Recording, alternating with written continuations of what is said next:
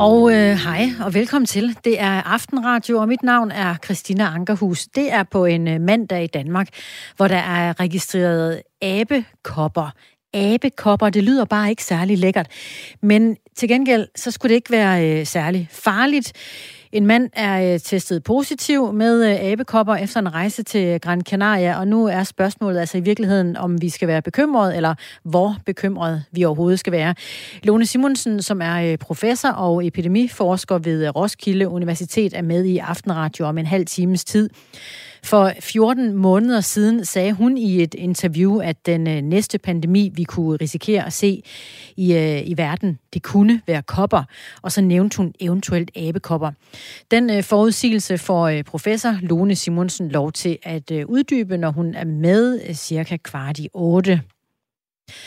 Om cirka halvanden times tid bliver der spillet en fodboldkamp af en potentiel historisk betydning. Det foregår i Tyskland i Hamburg. Det er Hamburger Sportsforening, der møder Hertha fra Berlin, og der er rigtig meget på spil i den kamp, og det er der sådan set for begge klubber. Og så er der egentlig også meget på spil for de mange danske fodboldfans, der følger og støtter HSV, altså Hamburger Sportsforening, der jo bare ligger der 300 km syd for Danmark. Vi har en reporter med på stedet, det er Niklas Stein, journalist her hos Radio 4. Du er lige ved Volksparkstadion, altså HSV's hjemmebane. Prøv lige at forklare, hvordan stemningen er hos dig. Ja, helt præcis, så står jeg et kvarter derfra på den sidste S-togstation, hvor de forskellige fans gør det sidste stop. Og jeg ved ikke lige, om jeg lige kan høre det. Jeg har lige forskanset mig lidt væk, så jeg kan høre, hvad du siger, Christina. Men, man kan godt høre, der er mange mennesker, og der er voldsomt god stemning. Hvad er det, der er på spil? Hvad er det, der er på spil for Hamburger Sportsforening? Jamen, der er nærmest alt selvforståelsen. De startede med at være i Bundesliga i 1983, hvor den blev etableret, og lå der lige frem til 2018. De kender sig selv som en del af det bedste borgerskab i Tyskland, men har ikke været det i 3-4 år. Nu kan de endelig komme tilbage i Bundesligaen, og det vil de rigtig, rigtig, rigtig gerne. Det er det, der er på spil for dem.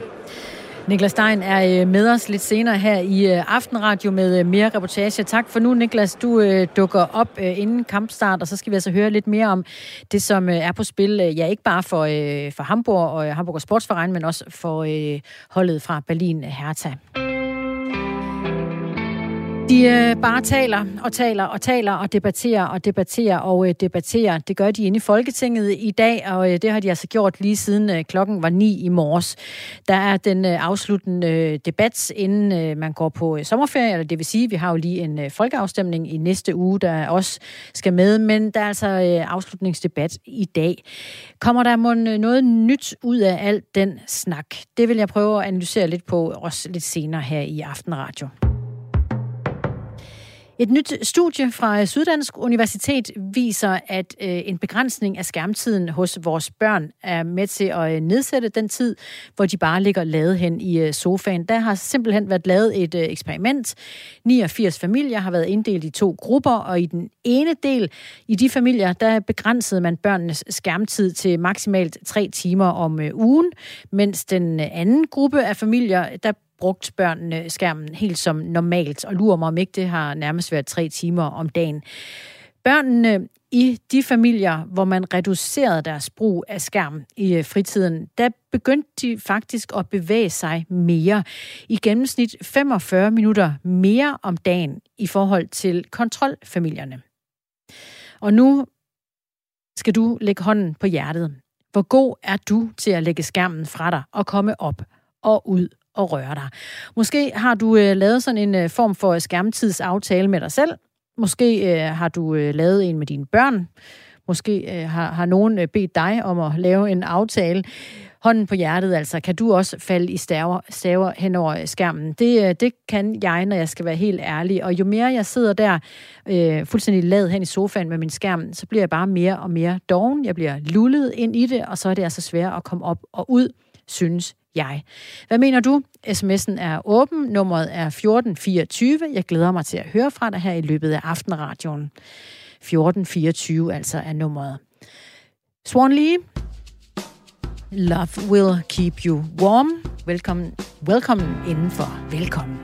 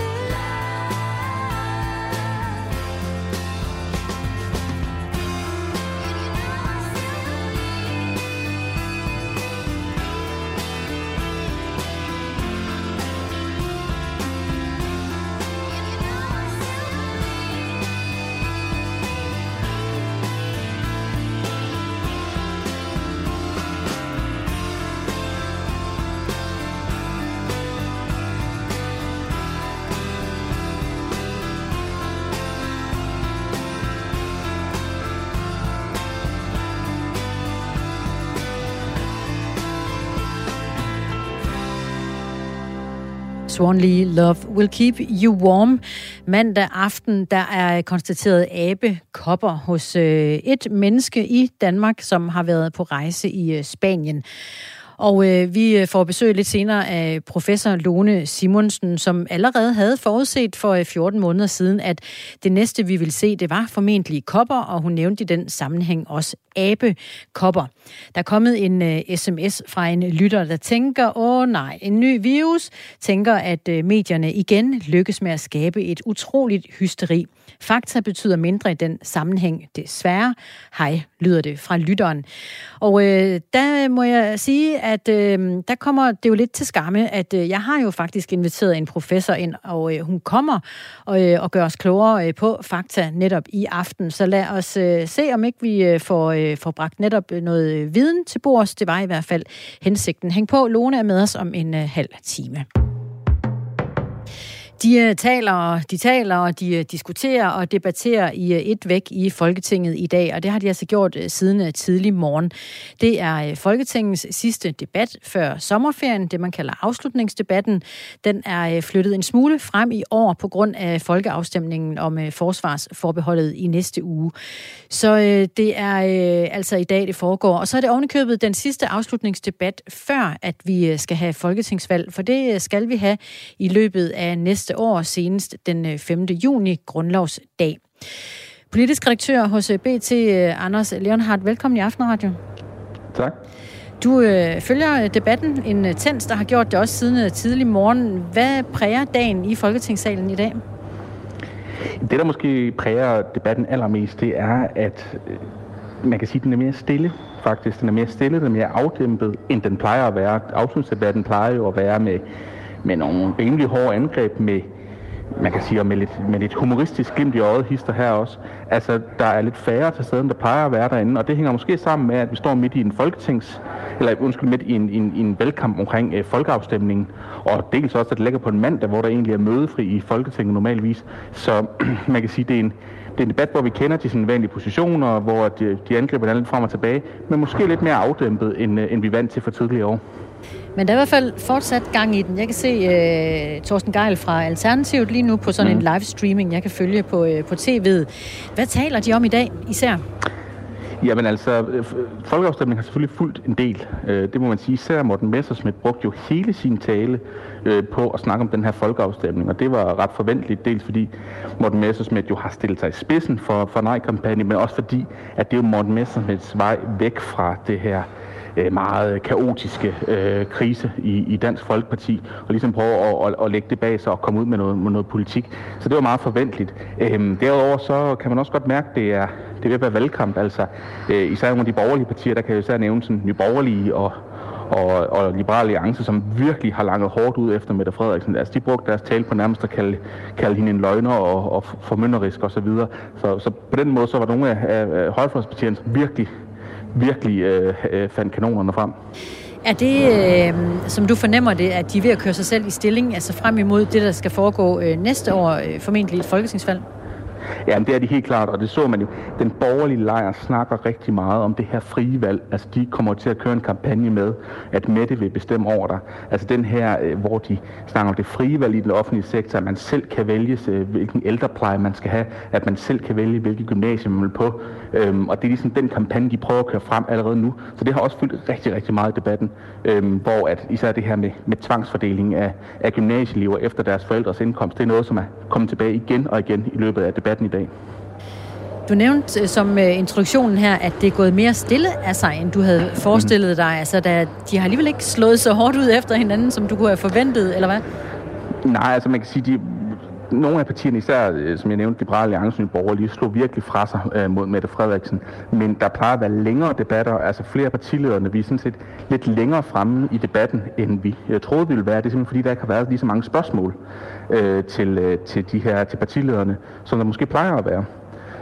Og noget af det, som man kan sige, når vi slår hårdt fra, når vi snakker om valgkamp, så er det jo også, at der har været en stor interesse, da sådan Palle Poulsen var på talerstolen fra både fra rød og blå side omkring, jamen hvem vil, altså er han statsministerkandidat, eller er han ikke statsministerkandidat? Ja, hvad sagde han så? Noget, jamen altså sådan Pape, han fedtspiller den jo, som sædvanligt, og han ville simpelthen ikke melde sit kandidatur. Og så det fik de jo ikke rigtig noget ud af, hvilket de nok heller ikke havde regnet med.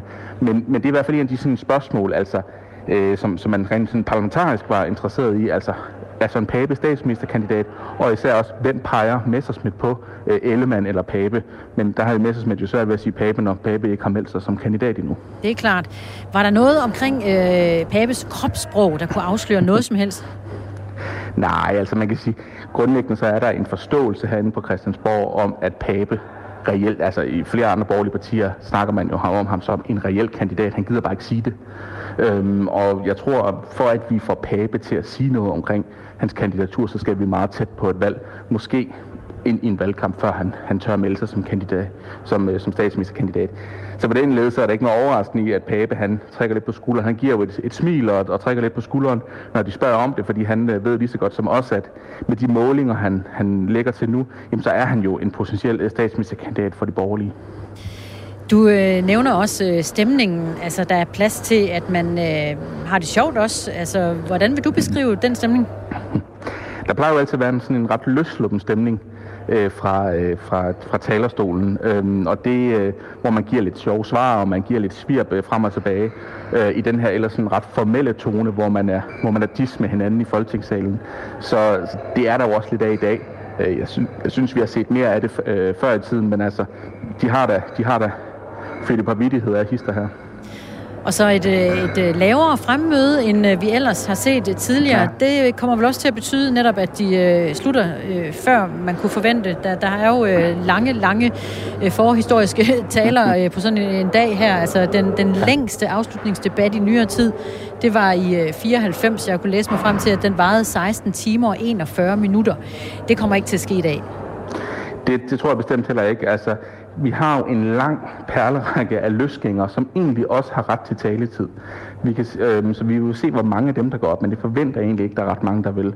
Altså, når vi har færdig med Torsten Gejl, så har vi jo egentlig to partier, kan man sige. Der er jo Lars Løkke parti her, som jo egentlig er blevet anerkendt som parti, og så er der, og jeg kan se, at Lars Løkke sidder i hvert fald derinde, så er der kristendemokraterne, hvor de jo ikke rigtig har noget tilbage mere, så det er jo tvivlsomt, de går på talerstolen, og så kommer de nordatlantiske mandater, og så derefter der er der løsgængere, og så er der afsluttende debat til sidst igen, hvor Mette Frederiksen ligesom runder aftenen af og tager imod spørgsmål. Så man kan sige, på den led, så kan vi godt komme hen mod midnat, men umiddelbart så vil jeg tro, at vi holder os måske på den gode side af midnat i år. Men nu handler det jo heller ikke først og fremmest om at slå rekorder i længde her. Hvad angår indholdet, altså er der noget at komme efter i dag? Nej, man kan sige, noget af det, jeg bider virkelig mærke i, det er, at Mette Frederiksen har to ting tilbage, inden hun ligesom kan udskrive valg, eller i hvert fald to ting, som hendes støttepartier går rigtig, rigtig meget op i. Og det er den grønne skattereform, som ligger foran, og så er det den her reform af offentlige ydelser, hvor man især fra Enhedslistens side, men egentlig også både fra SF og de radikale, snakker om børnefattigdom og så videre, hvor man skal have lidt opgør med det. Mette Frederiksen har jo den her lidt trælse sag med, at uligheden samlet set er blevet kan man sige, større, mens hun har siddet ved magten, og det er jo egentlig et klokkeklart brud på det forståelsespapir, der er. Så det er en ting, hun skal jo ind og have rettet op på, eller i hvert fald justeret, før hun ligesom kan gå til valg, og det er noget, som støttepartierne går rigtig meget op i, og det ved de borgerlige godt, så de går hele tiden og spørger ind til det i debatten, for ligesom at udstille det her mismatch mellem, hvad Mette Frederiksen sagde før valget, og så hvad der så er sket efterfølgende. Du holder skansen derinde i Tinget, Anders Leonhardt, politisk redaktør hos BT, og tak fordi du også hjælper os med en analyse her til aften. Selv tak. Ain't no sunshine when she's gone. It's not warm when she's away. Ain't no sunshine when she's gone. And she's always gone too long. Anytime she goes away, I wonder this time where she's gone. wonder if she's gonna stay. Ain't no sunshine when she's gone, and this house just ain't no home anytime she goes away. And I know, I know, I know, I know, I know, I know, I know, I know, I know, I know, I know, I know, I know, I know, I know, I know, I know, I know. I know, I know, I know, I know, I know, I know, I know. Hey, I ought to leave the young thing alone, but ain't no sunshine when she's gone. Ain't no sunshine when she's gone. Only darkness every day. Ain't no sunshine when she's gone. This house just ain't no home anytime she goes away. Anytime she goes away. Anytime she goes away. Anytime she goes away. Still with us, ain't no sunshine i Aftenradio mandag aften. Der er en tendens til, at børn, der får begrænsning på deres skærmtid, at de bliver mere aktive. De har det med at komme op og ud og røre sig i fremtiden, i deres fritid, viser et nyt studie fra Syddansk Universitet. Og jeg har spurgt hånden på hjertet, er du god nok til at lægge skærmen fra dig og komme ud og røre dig lidt? Niels har reageret fra Humlebæk. Niels 72 fra Humlebæk står der i sms'en. Når du har lavet styrketræning i en time og kørt 20 km på mountainbike, så har man god samvittighed, når man sætter sig i sofaen, uanset om man skal se tv eller telefon. Det handler om balance. Husk det. Sådan lever jeg, skriver Niels. Tak for den hilsen. Der er også plads til andre hilsner på sms'en. 1424 er nummeret.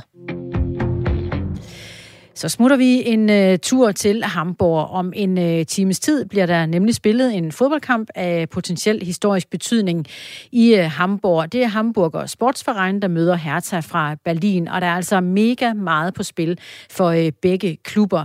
Og Niklas Stein, journalist ved Radio 4, er i nærheden af Volksparkstadion i Hamburg. Nærmer du dig stadion? Sidst der var du på en station.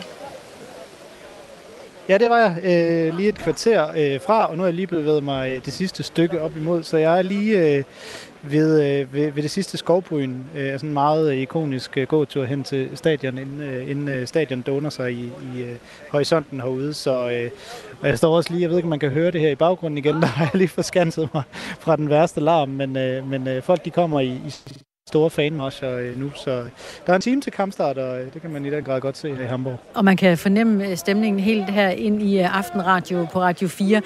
Prøv lige at tage os med ind i, hvad det er, der skaber den her spænding i dag. Hvad er der på spil i Hamburg? Vi skal i virkeligheden starte med selve formatet for den tyske fodboldliga, for det er sådan, at nummer 3. sidst fra den bedste række, altså Bundesligaen, hvert år mødes med det hold, som ender nummer 3 i den næstbedste række, altså Zweite Bundesliga. Det er det her, der kaldes relegationsspil. Det er i virkeligheden ret særpræget format, som næsten kun Tyskland har i de store ligaer. Og i år, der ville skæbnen således, at det altså blev et hold fra hovedstaden og et hold fra den næststørste by, altså Hamburg, der møder hinanden, Harsfag mod Hertha. Og skæbnen ville det også sådan, at de har enormt meget på spil hver især. Vi har jo Harsfag, den her meget, meget store og samlungsbundne traditionsrige klub, som rykkede ned for første gang i 2018 og har været så tæt på at nu 4 omgange at rykke tilbage i det fine selskab. Før da, der havde de overhovedet ikke, der var de aldrig rykket ned før, og det har gjort rigtig, rigtig ondt på både byen, der går rigtig meget op i fodbold, og i særdeleshed på de meget inkarnerede Harsfag-fans. Så de skal tilbage til det gode selskab. Det er det, der er på spil for dem.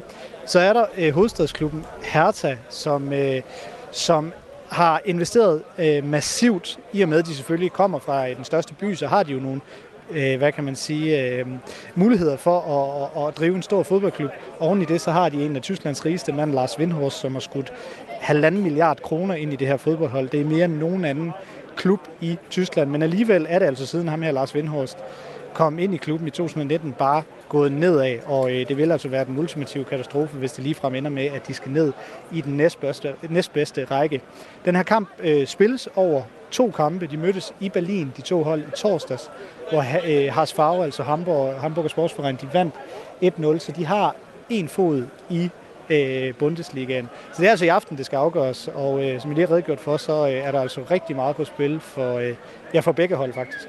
Hvad skal resultatet blive for, at HSV de bliver, eller at de rykker op? De skal bare sørge for ikke at tabe. Undskyld, jeg har lige nogle HSV-fans, der gerne vil have mig med ind i en gruppe her. Jeg skal lige forklare mig, at jeg skal lige eskalere til mig stille og roligt lige prøve at gøre mit arbejde. HSV skal egentlig bare større for ikke at tabe. Hvis... Nu er det HSV! Nu er det HSV! Så i spil! Så i spil! Fyldt lykke. Ja, det var nogle glade... Helt nervøse. Nu har jeg gået og sagt lidt, at de er meget nervøse og har svagfansen. Så nervøse er de altså ikke alle sammen. Eller også bare fordi jeg har fået lidt indbords. De forstår at holde en fest. Det er nemt at tabe tråden her så tæt på stadion, ja. Så sandt. Nej, men altså, Harsfag skal egentlig bare sørge for en uafgjort eller vinde kampen. Hvis Hertha, de vinder med 1 mål, så skal den ud i forlænget spiltid. Hvis Hertha vinder med mere end 1 mål, så er det der Hertha, der vinder. Så Harsfag har de bedste forudsætninger. Men Hertha har sådan set det dyreste og det bedste hold, så der er ikke noget, der er afgjort. Er det en fiasko for henholdsvis det ene og det andet hold, hvis ikke det lykkedes deres mission i dag? Ja, så kort kan det egentlig siges. Altså, det giver sig selv i forhold til Hertha, at de har masseret så massivt, som jeg redegjorde for. Det er jo en fiasko, hvis man ikke engang kan holde sig op i den bedste række. Altså deres mål er jo med alle de her penge, at de skal op og spille Europa op og kunne vinde mesterskaber og sådan noget. Så rykke ned den anden division, det vil være en gevaldig fiasko.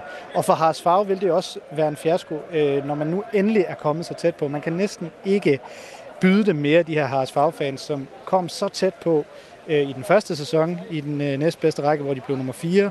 Det gjorde de igen sæsonen efter, og det gjorde det også i sidste sæson. Og i år der lykkedes dem så endelig lige at klemme sig op på den her 3. plads og få de her kampe om at komme tilbage i Bundesligaen. Altså HSV, det har været sådan lidt en fodboldens, Murphys lov, altså alt hvad der kunne gå galt, det er sådan set gået galt for dem.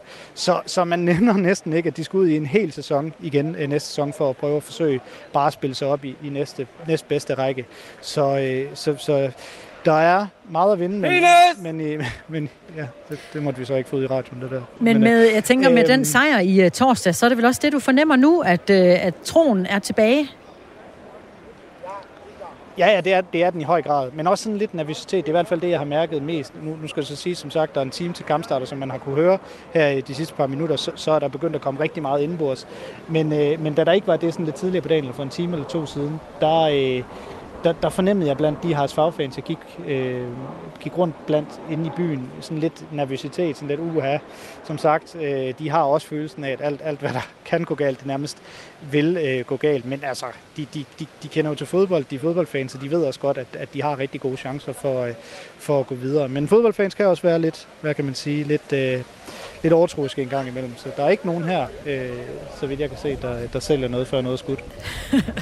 Men faktisk så handler det ikke udelukkende om oprykning eller nedrykning. Der er også noget mere grundlæggende på spil. Hvordan kan du ligesom sætte nogle ord på det? Ja, det igen er Tyskland sådan lidt et specielt fodboldland i det, at det er meget, det hviler meget på det her fundament med en 50+1-regel, som de kalder det, hvilket ganske kort går ud på, at der modsat andre lande ikke er en rigmand eller en nationalstat for eksempel, der må eje en hel fodboldklub. Man må højst eje 49,999%, og så skal fansene eller en forening eller lignende eje resten. Sådan har det været altid i tysk fodbold, og det er noget af det, der gør, at der er mange, der sympatiserer med tysk fodbold, især i de her dage, hvor der er nationalstater, der køber store fodboldklubber i for eksempel England. Men det er faktisk også lidt i opbrud i Tyskland. Vi så her i... Ja, det er live. Sådan. God kamp. Der var lige nogle danskere. Som sagt, så HSV har jo også en del af fans, i særligt det sydtyske. Men som jeg er inde på, så vi her i weekenden, at RB Leipzig, altså en klub fra Østtyskland, vandt den tyske pokalturnering. Og det er en klub, der er meget kontroversiel i Tyskland, fordi de hedder Red Bull Leipzig, og det gør de, fordi energidrikkoncernen Red Bull har sådan lidt, hvad kan man sige, omgået i hvert fald den her 50+1-regel, i hvert fald ånden i den her 50+1-regel, og sidder egentlig og de facto styrer den klub. Det har de gjort i nogle år, og den har været... Der har været meget modstand mod den i Tyskland, fordi man værner meget om den her kultur og den her 50+1-regel. Og i weekenden, der vandt RB Leipzig så for første gang en pokal. Og det var sådan lidt, måske Tysklands, tysk fodbolds tab af uskyld i forhold til, at måske er det er også bare den vej, det peger i tysk fodbold, der ellers har været den sidste bastion til at stå imod den her stigende kommercialisering, eller i hvert fald magtens, eller pengenes store indflydelse i sport. Og lidt gør det jo også gældende i dag, fordi Hertha jo, ikke helt på samme måde som et Red Bull Leipzig, men på samme måde også er styret af de her penge over for dinosauren, som de kaldes, Haralds Farve, som jo er den her store, ja, nærmest kulturbastion i både Tyskland generelt, og i særdeleshed her i Hamburg. En klub, der kender sin skæbne her om ganske få timer. Niklas Stein, journalist Radio 4 og reporter direkte fra Hamburg her til aften. Du skal ind og finde dig en god plads. Lige slutteligt, hvem tror bookmakerne mest på, der vinder i aften? Det er Hamburg. Jeg ønsker dig en god kamp, og vi kommer til også at høre reportager fra dig yderligere her resten af ugen på Radio 4. Tak for det. Selv tak, og det gør I i hvert fald. Det gør vi i hvert fald, lød det fra Niklas Stein her sammen med Kings of Leon, Sex on Fire i Aftenradio på Radio 4. SMS'en er åben, 1424 er nummeret.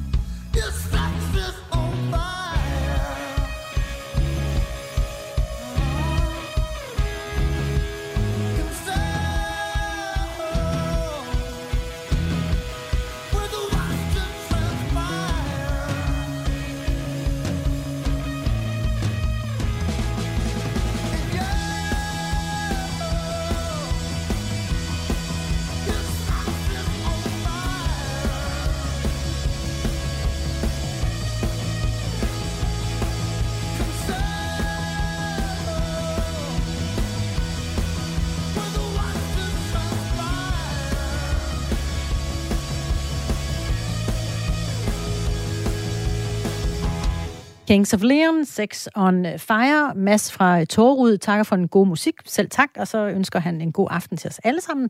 Og det er så hermed givet videre. Vi har Signe med, Signe Ribergaard Rasmussen, fordi du er nyhedsvært. Ja. Og det betyder, at du har et nyhedsoverblik til os nu. Det gør det nemlig.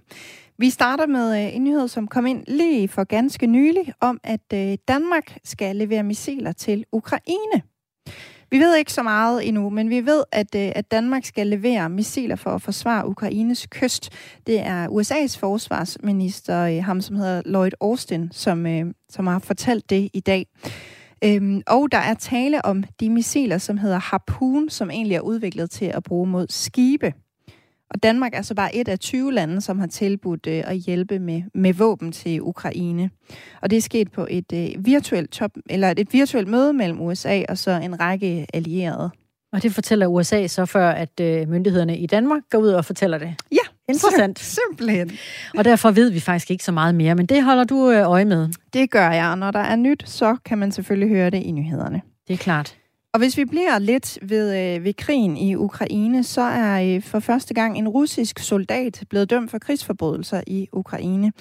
Det er en 21-årig russer, som er blevet dømt for et drab på en 62-årig mand i Ukraine. Han erkender selv, at han er skyldig, og han har fået fængsel på livstid af en ukrainsk domstol. Det var den 28. februar, at han kørte forbi en mand og skød og dræbte ham. Så der er altså dommeren i den her sag siger, at fordi der er tale om en forbrydelse mod fred, sikkerhed, menneskeheden og folkeretten, så dommeren ingen mulighed for en kortere straf end livstid i sagen her. Og det er den første af sin slags? Det er det. Det er det. Ifølge Flemming Splidsbol, som er seniorforsker ved Dansk Institut for Internationale Studier, så kommer det her ikke til at få stor betydning for, hvordan russerne opfatter den her krig. Men det skulle være en stor symbolsk sejr for det ukrainske folk. Ja, en af nyhederne her til aften, og måske en tredje også. Ja, det har jeg også med til dig. En lige her fra lille Danmark. Der er i dag i dag har vi fået videre, at der er blevet indgået en tillægsaftale, som handler om fordeling af elever på gymnasier. Før så har det været sådan, at de skulle fordeles med lodtrækning. Nu bliver det sådan, at de skal fordeles efter afstand til gymnasierne. Mm. Deres transporttid til gymnasierne. Nu der er det sådan, at de må have maks en time til gymnasierne. Efter den her tillægsaftale, så må det være maks 45 minutter. Det og mere til i nyhederne her til aften med Signe Ribergaard Rasmussen. Overskud på Radio 4 med Sofie Østergaard hjælper dig med at få mest muligt ud af dine penge. Så er det her tidspunkt måske også lige præcis her, hvor vi så lige skal gå igennem vores forsikringer, vores lån. Kom i gang med at investere i aktier eller få gode råd til, hvordan du lægger dine lån om. Altså prøv lige at gøre det, og så prøv lige at se, hvor mange penge man rent faktisk kan spare. Find Overskud som podcast i vores app og lyt med tirsdag kl. 13. Radio 4 taler med Danmark.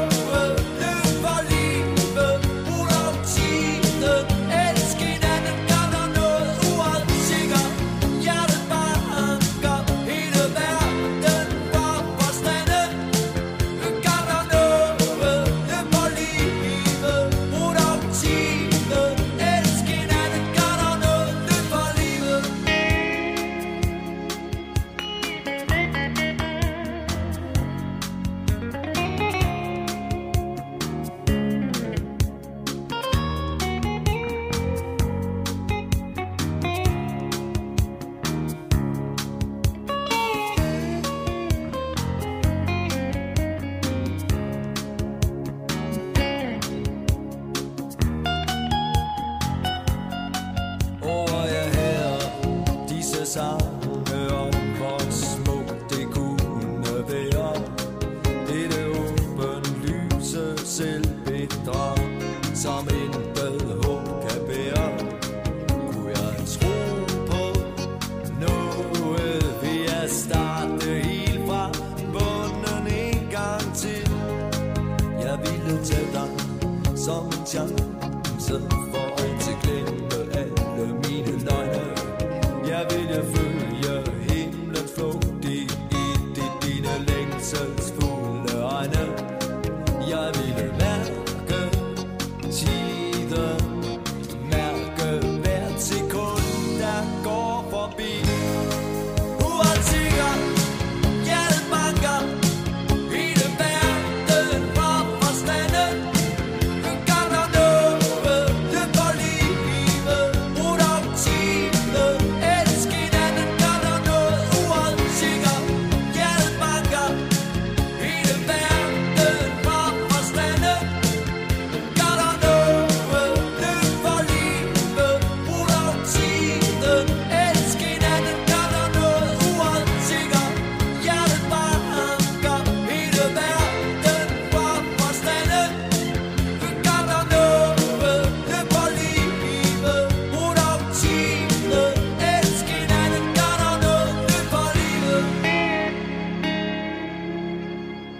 TV2, hele verden fra forstanden i Aftenradio på Radio 4. En mandag aften, hvor vi kan konstatere, at abekopperne er kommet til Danmark. En mand er testet positiv i Danmark efter en rejse til Spanien. Ifølge Statens Serum Institut, så har manden været på Gran Canaria. Han har siden været i kontakt med Roskilde Universitetshospital og Rigshospitalet og befinder sig lige nu i isolation i sit hjem. Ifølge Statens Serum Institut er der bekræftet abekopper hos 83 personer i Europa, og 23 af dem er fundet i Spanien. Lone Simonsen, professor og epidemiforsker ved Roskilde Universitet. Velkommen i Aftenradio. Tak skal du have. Du er med, fordi du allerede for 14 måneder siden sagde i et interview i Samvirke, og nu citerer jeg, hvad du skulle have sagt, Lone. Jeg er overbevist om, at den næste store pandemi kan være en koppesygdom, og i den forbindelse så nævner du blandt andet abekopperne. Er det en abekoppepandemi, vi nu ser for øjnene af os udvikle sig? Nej, altså det er det ikke. Altså det, jeg sagde dengang, det var, jeg blev adspurgt, hvad er det for nogle virus, der kan give sådan nogle pandemier? Hvad tror du, den næste kan blive, hvis det ikke var influenza eller coronavirus, som vi nu har set, kan give sådan nogle pandemier? Og jeg sagde, jamen det kunne vi skulle også se på æbekopper, fordi at vi jo simpelthen fået mere og mere, mindre og mindre immunitet i befolkningen til den slags virus, fordi vi holdt op med at vaccinere mod kopper i omkring 1980.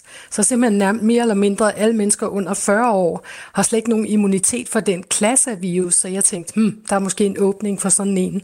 Men altså, det er jo ikke det samme som at sige, at der er en pandemi, der foregår. Det er slet ikke det, vi ser på nu. Vi har en helt anden situation på hånden her. Ja, hvordan vil du sammenligne det, vi ser nu, og så med det, man kunne kalde en pandemi? Altså det, vi ser nu, det er en omkring 100 tilfælde, sådan, som sker hos yngre mænd, som i alle mulige lande i Europa og i USA, Canada og også i Australien. Og de er typisk nogen, der har altså, mænd, som har sex med mænd. Og det er meget tit, man ser en rejsehistorik. De har været en tur i Gran Canaria, eller også har de været til nogle andre festivaler rundt omkring i Europa og andre steder. Så det billede, der danner sig, det er altså det er sådan en epidemi, i hvert fald foreløbig, som er lokaliseret til sådan en speciel gruppe. Og det er ikke også alle sammen, ligesom for eksempel covid kan komme efter hvem som helst i metroen. Det er slet ikke sådan en, vi har fat i her. Vi har fat i en sygdom, som kræver et meget tæt kontakt med andre mennesker som seksuel kontakt. Så det er en helt anden situation. En virussygdom, skal man røre ved hinanden lige frem? Ja, det tror vi altså, der er altså når man har æbekopper, så ligesom man får sådan et udslæt rundt om, det er et af symptomerne. Først får man sådan en sygdom, måske minder lidt om influenza, og så lige straks efter, så får man sådan en udslæt med blære, og det er altså der, man begynder at smitte og være smittefarlig. Og det kan så vare i 2 til 4 uger, Og så begynder det sådan at skabe af, og så er det færdigt igen, så bliver man rask igen. Langt de fleste klarer sig fint, men der er altså i blandt de tilfælde, vi kender nu, er der altså et barn, der ligger på intensivafdelingen i London. Men ellers så de fleste tilfælde, vi ser også den i Danmark, er kun mildt syge. Og det barn har jo formentlig ikke haft den helt nære, intime kontakt til nogle mennesker, men har dog måske alligevel rørt ved en med abekopper. Jamen det er altså ved børn, man er jo tæt intim kontakt med børn også. Det er, altså, men det er jo ikke sådan, at alle tilfælde er mænd, som har sex med mænd, men det er et overvejende billede, at det er dem, som vi har set flest af. Men der er blandt andet også et familiegruppe, hvor det er 3 i en familie, der har fået diagnosen. Og symptomerne, ja, jeg tror, de fleste af os har set billeder efterhånden af det i de forskellige medier, altså de her knopper, blære, der giver sår, som du nævner. Men hvad vil man ellers mærke af tidlige symptomer, hvis nu man lige skal være ops på det? Hvis man har sådan en influenza-lignende sygdom, og man får sådan nogle kirtler, som buler ud rundt omkring, og man så samtidig også begynder at få sådan udslæt, så er det altså bare med at komme afsted til lægen og blive undersøgt for det her. Især hvis man er en ung mand, som har sex med mænd, og man lige har været på sådan en gay pride ferie et eller andet sted lige nu, eller man kender nogen, der har været syg sådan der, og man synes, man er lidt syg selv, så er det jo bare mere. Og der er retningslinjer, der ligger inde på Statens Serum Institut nu, så man kan se, hvordan man skal forholde sig. Det er en god information at få med. Du har, Lone Simonsen, professor og epidemiforsker, for kort tid siden udgivet en bog med titlen Hvordan håndterer vi fremtidens pandemier? Vi har ikke en pandemi nu med abekopper, det forstår jeg. Nej. Men hvordan skal vi så alligevel håndtere situationen lige nu med hele coronaen in mente? Ja, så coronaen, den er der jo stadigvæk på den måde, at den er jo ikke sådan set færdig. Vi ser et Sydafrika for eksempel, der har gang i en 5. bølge. Vi er nødt til at forstå det bedre med de nye varianter af omikron. Vi ser Kina, der kæmper, fordi de har sådan en 0-corona-politik. Nu er de nødt til ligesom at få fat i det nu, hvordan de skal komme igennem det. Men der står vi jo godt i Danmark, og jeg tror, vi har langt det værste bag os med den. Med hensyn til den her situation med de her, det er jo, vi står jo simpelthen, at vi forstår ikke rigtig helt, hvad der foregår, men det kommer vi til at gøre efter, i løbet af de næste par uger, tror jeg, vi bliver meget klogere i forhold til, hvad er det for noget, hvordan er det, de der smitter er opstået, hvordan hænger de smittede sammen, så man kan ligesom finde de der smittekæder, og det har alt sammen noget med smitteopsporing og epidemiologiske studier at gøre, og det er simpelthen det, som jeg venter på. Jeg tror, det bliver rigtig vigtigt at finde ud af, hvordan folk har smittet hinanden. Har de virkelig haft seksuel kontakt? Hvad med de der familieklostre? Er det rigtigt, at de fleste har været til sådan et sted, eller er det mere udbredt i samfundet, end man skulle tro fra de der historier? Jeg har ikke spurgt dig, Lone Simonsen, om du vil svare på spørgsmål på sms'en, men vi har jo de bedste lyttere, som også er meget nysgerrige. Må jeg stille dig et spørgsmål, der er kommet? Det er Claus, der skriver, hvad er bivirkningsprofilen af de tilgængelige koppevacciner? Kan det betale sig at vaccinere hele befolkningen for at stoppe denne, og så kalder han det spirende pandemi? Ja, det kunne så være en tanke, at vi simpelthen sagde, okay, folk over 40 er nok beskyttet af den der vaccine, vi fik mod kopper i sin tid. Jeg har for eksempel fået sådan en, da jeg var barn. Det har de fleste over 40 år. Men så skulle man så tage og vaccinere dem under 40, for eksempel. Jeg tror, at det er sådan lidt meget. Jeg tror, at det, man står og tænker over, det er, skulle vi vaccinere dem, som er i høj risiko, som for eksempel dem, som er mænd, som har sex med mænd, eller dem eller deres kontakter, eller læger og sygeplejersker, som håndterer de her situationer, når de kommer til hospitalerne. Så man ser for eksempel i England, der udbyder man vaccinen til læger og sygeplejersker, og til kontakter af kendte tilfælde nu allerede. Det lyder fra Styrelsen for Patientsikkerhed i dag, at man er begyndt en smitteopsporing i forhold til det ene konstaterede tilfælde i Danmark. Er det den rette håndtering med din viden om håndtering af virus og epidemi? Ja, det er en meget vigtig del af håndteringen, det der. Lige et øjeblik. Der var nogen, der ringede til mig. Ja, det er en meget vigtig del af håndteringen. Det er simpelthen det, der sker lige nu, og som skal ske med alle de cirka 100 konfirmerede tilfælde, vi har verden over, og der er 100 tests, som er ved at blive testet. Det der, vi skal simpelthen finde ud af, hvor de bliver smittet, hvem der har smittet dem, hvem de har været udsat for at forstå den her situation. Er der noget ved den her virus, der er anderledes, end den plejer at være? Fordi det her, det er jo en virus, som giver epidemier i afrikanske lande hvert år. Men den har aldrig nogensinde før spredt sig på den måde i Europa og andre steder i verden. Så vi er simpelthen nødt til at forstå det meget bedre, så det er en meget rigtig ting. Men man kunne måske også gå ud og være sådan mere opsøgende og sige, folk som henvender sig på klinikker, hvor man har udslæt, for man tror, man har en kønssygdom, at være meget ops på, og det kunne sagtens være en kopinfektion, hvis man samtidig har de der risikoprofil, som jeg taler om. Mm. Man har været udsat sig selv for viruset.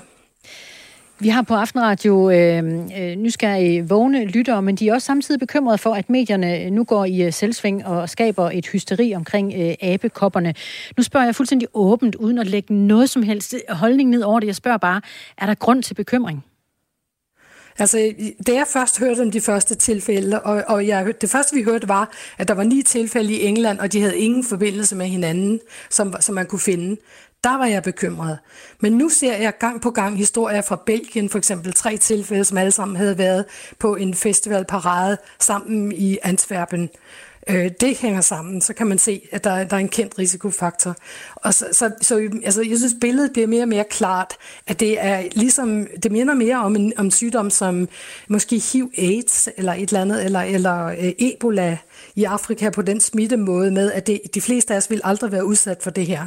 Men der er nogle grupper, som er meget udsat, så det har sådan en helt anden karakter end sådan en influenza-pandemi eller en coronavirus-pandemi, som vi kender.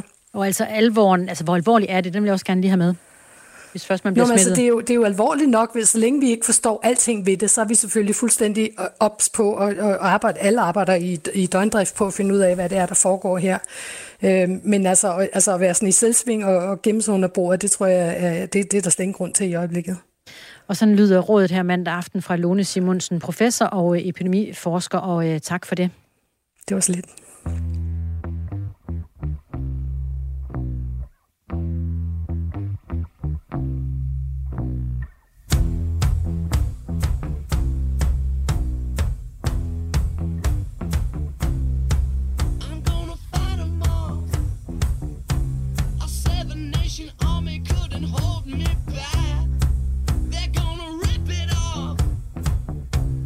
Taking their time right behind my back.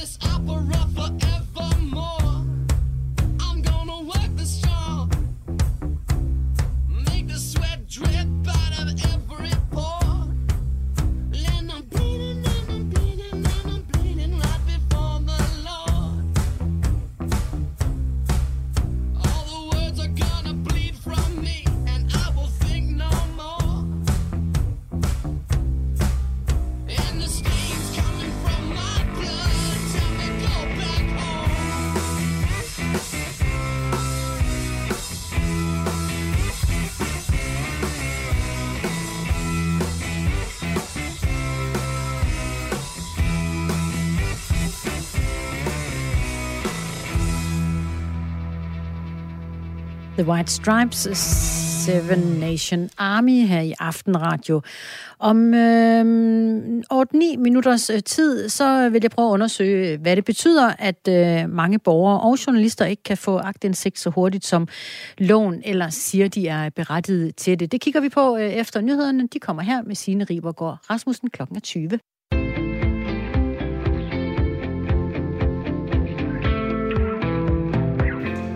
Aftenradio er her hos dig på Radio 4, og det er en aften, hvor jeg lige om lidt undersøger, hvorfor det er så vigtigt, at vi som borgere kan få lov til at kigge med i diverse dokumenter hos det offentlige.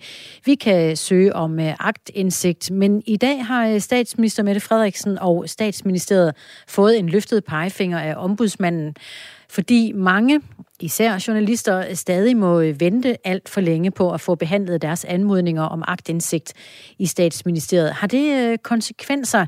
Det undersøger jeg hos en jurist og offentlighedsrådgiver. Det er Olaf Jørgensen, som er med os her lige om lidt. Du får også i Aftenradio i aften en anmeldelse af Mette Frederiksens nye podcast. Hun taler om emner, som hun selv vælger, og det gør hun med personer, som hun også selv vælger. Hvad kan vi bruge det til? Fungerer det egentlig? Det kommer jeg til at undersøge her i løbet af aftenen. SMS'en er åben med nummeret 1424, og jeg vil gerne høre i aften, om du er god nok til at få lagt skærmen fra dig og komme op af sofaen og ud og røre dig lidt. Og i så fald, at du faktisk synes, du er god til det, så vil jeg da gerne lære, hvordan du gør det. 1424 er nummeret. Velkommen til. Jeg hedder Christina Ankerhus.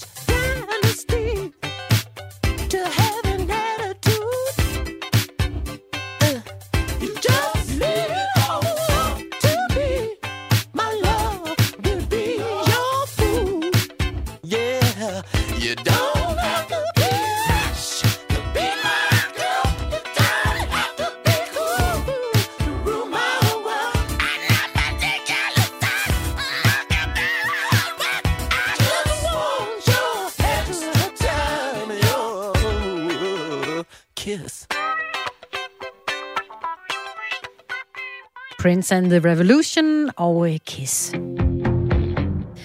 Statsminister Mette Frederiksen og statsministeriet har i dag fået en løftet pegefinger af ombudsmanden. Ombudsmanden, hvis rolle er at beskytte vores rettigheder, borgernes rettigheder. Og ombudsmanden løfter pegefingeren i dag, fordi mange stadig må vente alt for længe på at få behandlet deres anmodning om aktindsigt hos statsministeriet. Altså når en borger eller en journalist søger om lov til at kigge med i diverse dokumenter inde i statsministeriet, så overskrider statsministeriet den tidsfrist, der er for at svare anmodningen. Jurist og offentlighedsrådgiver Olaf Jørgensen, velkommen til. Tak skal du have. Forskningschef emeritus ved Danmarks Medie- og Journalisthøjskole. Sådan helt grundlæggende, hvad siger offentlighedsloven om aktindsigt? Ja, offentlighedsloven er en vigtig lov, der giver borgerne rettigheder i forhold til de offentlige myndigheder. Vi har ret til at se embedsmændene og politikerne i kortene. De handler jo på vores vegne i et demokrati, og retten til aktindsigt er et vigtigt led i demokratiet. Kan alle og enhver søge om aktindsigt? Ja, alle og enhver. Unge og gamle og alle mulige. Der er ingen begrænsninger. Skal man have en sådan særlig retslig interesse i den sag, man gerne vil kigge nærmere i? Nej, det skal man ikke. Myndighederne kan heller ikke kræve, at man begrunder en interesse for den sag, man bliver om aktindsigt i. Det er ganske enkelt en menneskeret. Så myndighederne skal som udgangspunkt finde oplysninger og dokumenter frem. Så er der nogle undtagelser. Jeg har som journalist en idé om, hvordan jeg skal søge, hvis jeg får brug for det, men jeg vil alligevel gerne høre det fra dig, hvordan man egentlig søger om aktindsigt. Ja, det er sådan set meget enkelt. Du skal jo finde ud af, hvad det er, du gerne vil vide noget om. Det kan være planen for en energipark i den kommune, hvor du bor, og måske er du nabo til det område, der skal planlægges for, eller du kan være almindelig interesseret borger, interesseret i, hvad der sker, hvor høje vindmøllerne skal være, og hvor mange solceller, der skal placeres, og hvor de skal placeres. Og så henvender du dig til kommunen, som står for planlægningen, og skriver, jeg vil gerne have aktindsigt i de dokumenter, som I har om planerne for en energipark. Og så kan man jo som borger på den måde blive klogere om, for eksempel, hvad der foregår i ens egen baghave, og man kan måske på baggrund af det gøre nogle indsigelser. Som journalist, ja, så er det jo en del af ens arbejdsredskab for at kunne formidle og fortælle resten af samfundet om, hvad der foregår. Altså, hvorfor er aktindsigt en vigtig del af journalistens arbejde? Ja, det er jo vigtigt, fordi ellers er journalister, og dermed også os alle sammen, afhængige af den styrede information. Myndighederne, de informerer jo gerne. De er jo ikke totalt lukkede. Uanset vi ikke skulle have en offentlighedslov, så ville vi få information, men det ville så være den styrede information, der naturligvis vil være præget af, hvad ledelser, de ledende politikere gerne vil have ud til befolkningen. De gode historier. Men vi skal også kunne få kendskab til problemerne og de dårlige historier set fra myndighedernes side. Så derfor er det vigtigt, at journalister på vores vegne kan få aktindsigt. Jeg tror, det står os alle sammen lysende klart. Mink-sagen eksempelvis, hvor der blev søgt aktindsigt i en række sms'er, hvor nogle af dem stadig eksisterede dog, og man fik indblik i, hvordan der arbejdes i kulissen, blandt andet i statsministeriet. Andre sms'er fik man ikke fat i, og så var fanden løs. Måske har du, Olaf Jørgensen, andre læreeksempler på, hvor aktindsigt har gjort en stor forskel for offentligheden? Ja, det har den jo. Eksempelvis er der jo en stor planlægningssag i Københavnsområdet omkring Lynetteholm. Et kæmpe projekt, hvor det længe har været holdt skjult, at der er miljøproblemer med den dumpning af det, man graver op. Klapning kalder man det. Og det har været holdt skjult, at de svenske myndigheder faktisk har haft kritiske bemærkninger. Og det er jo gået i gang, projektet, og først sent, men bedre sent end aldrig, kommer der offentlighed omkring problemerne. Og det er jo så også der, hvor ombudsmanden i dag løfter sin pegefinger over for statsministeriet, nemlig at man ikke der har kunne overholde den tidsfrist, der er for at kunne færdigbehandle en anmodning om en aktindsigt. Det hedder, at det skal ske inden for 7 arbejdsdage, men i en pressemeddelelse i dag fra ombudsmanden kan vi læse, at der i løbet af de seneste år er stigende antal sager, hvor det har taget mere end 40 arbejdsdage.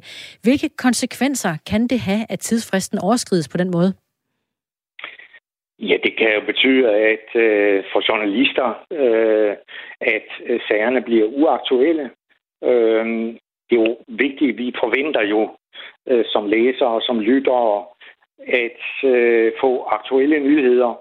Og hvis myndighederne holder oplysninger tilbage i uger og i måneder, som Statsministeriet har gjort sidste år, ja, så bliver det uaktuelt, inden vi får det frem.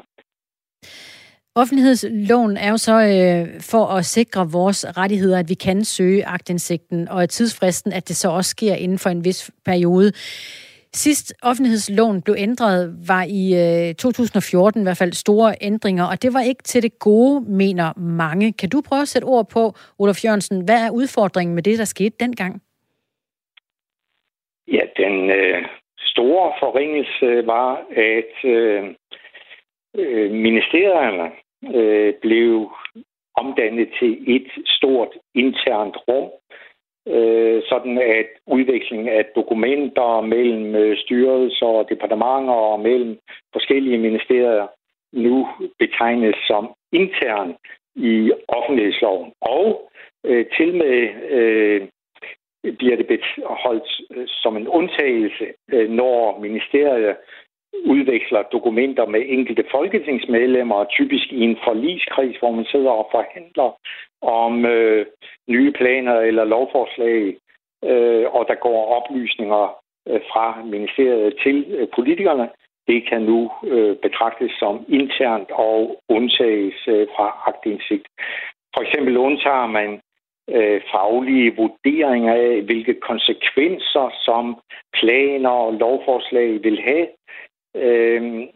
Man vil simpelthen ikke have ud til offentligheden, hvis der skulle komme nogle oplysninger i beslutningsgrundlaget, som taler imod et forslag. Man vil kun have frem det, der taler for et forslag. Det er en klar forringelse af offentligheden og den demokratiske kontrol. Du skriver selv, Olaf Jørgensen, jurist og offentlighedsrådgiver, på en blog, der hedder Åbenhedstinget, og det er med en undertitel Mødested for alle, der vil mere offentlighed. Det siger næsten sig selv, at du også vil det. Hvor ønsker du mere offentlighed?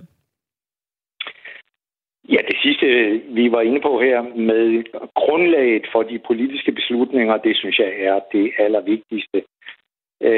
Det burde være en selvfølge, at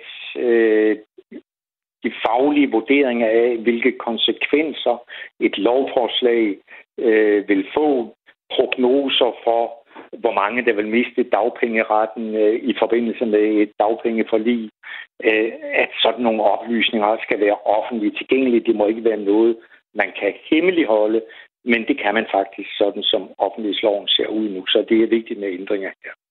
Faktisk er der kræfter på Christiansborg, der i øjeblikket arbejder for en ændring af offentlighedsloven. Hvilke ændringer er der tale om?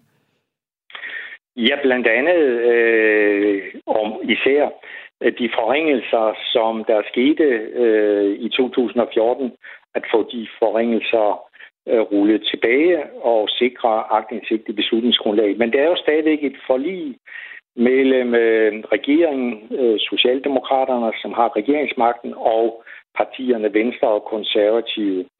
Og så længe der er et forlig, som repræsenterer et flertal i Folketinget, så er det jo umuligt at få noget ændret. Socialdemokraterne har jo sagt, at dem i regeringen, at de ser ikke noget grund til at ændre noget. Og Venstre og Konservative bliver holdt hen med snak. Og sådan lidt forlig, det holder jo, indtil det bliver opsagt før et valg. Og nu, og det har man talt om i dag i afslutningsdebatten, skal der jo være valg inden for et år. Og hvis ikke Venstre og Konservative opsiger forliget om offentlighedsloven inden valget, ja, så gælder det også i næste periode, den næste periode, som kan, så det kan være 4-5 år fra nu af, at vi må døje med de begrænsninger. Fortæller jurist og offentlighedsrådgiver Olaf Jørgensen og forskningschef emeritus ved Danmarks Medie- og Journalisthøjskole. Tak for din åbenhed i Aftenradio i aften. Velbekomme.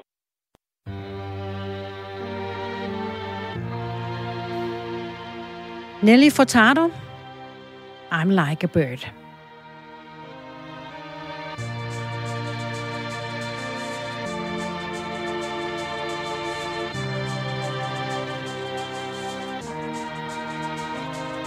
You're beautiful, that's for sure. You'll never, ever fade. You're lovely, but it's not for sure. I won't ever change. And though my love is great, and though my love is true, I'm like a bird, I only fly away. I don't know where my soul is, I don't know where my home is. And baby, all I need for you to know is I'm like a bird, I'll only fly away. I don't know where my soul is, I don't know where my home is. And I need for you to know is your faith in me brings me to tears. Even after all these years, and it pains me so much to tell that you don't know me that way, yeah. And though my love is rare, and though my love is true.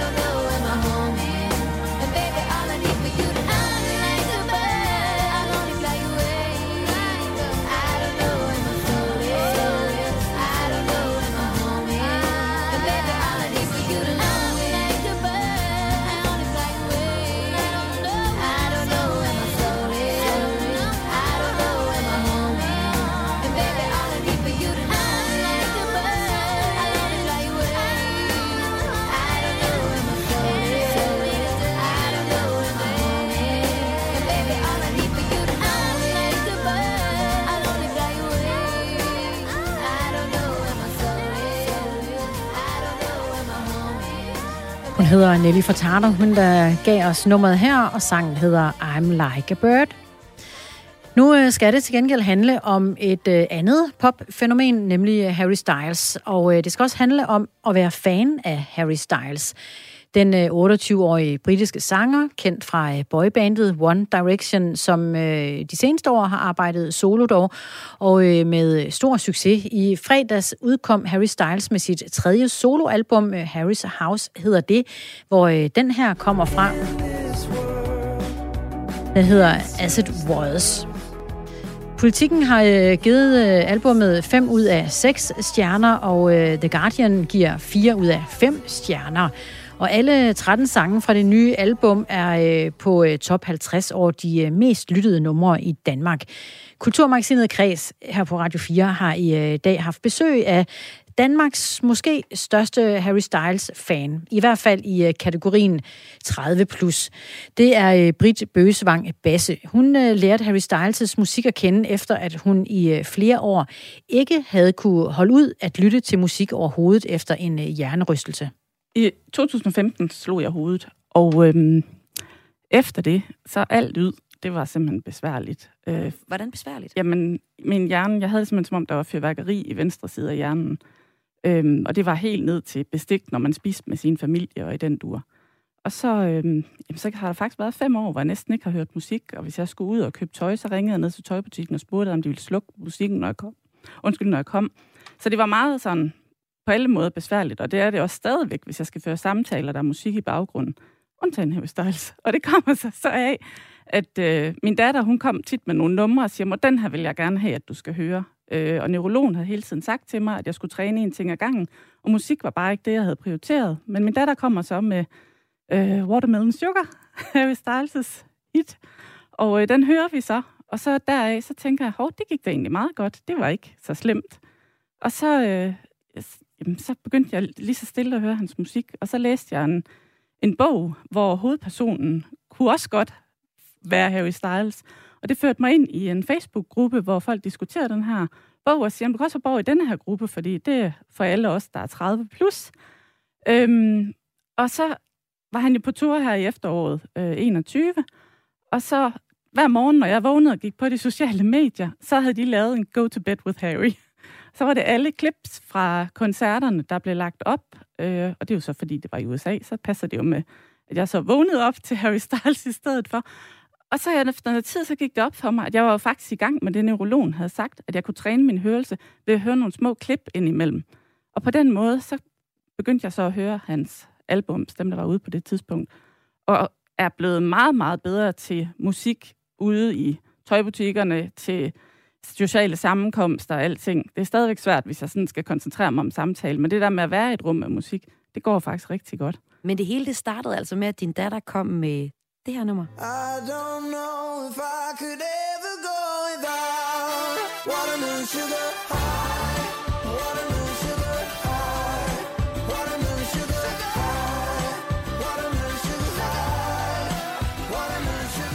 Britt Bøgesvang Basse, lad os lige prøve at zoome ind på det her øjeblik. Du går altså fra at ikke kunne høre musik og lyd ordentligt, eller hvordan? Det fyrværkeri, når det bliver sat på, eller hvordan? Jamen, jeg kan sagtens høre det, men jeg bliver simpelthen så dårlig bagefter.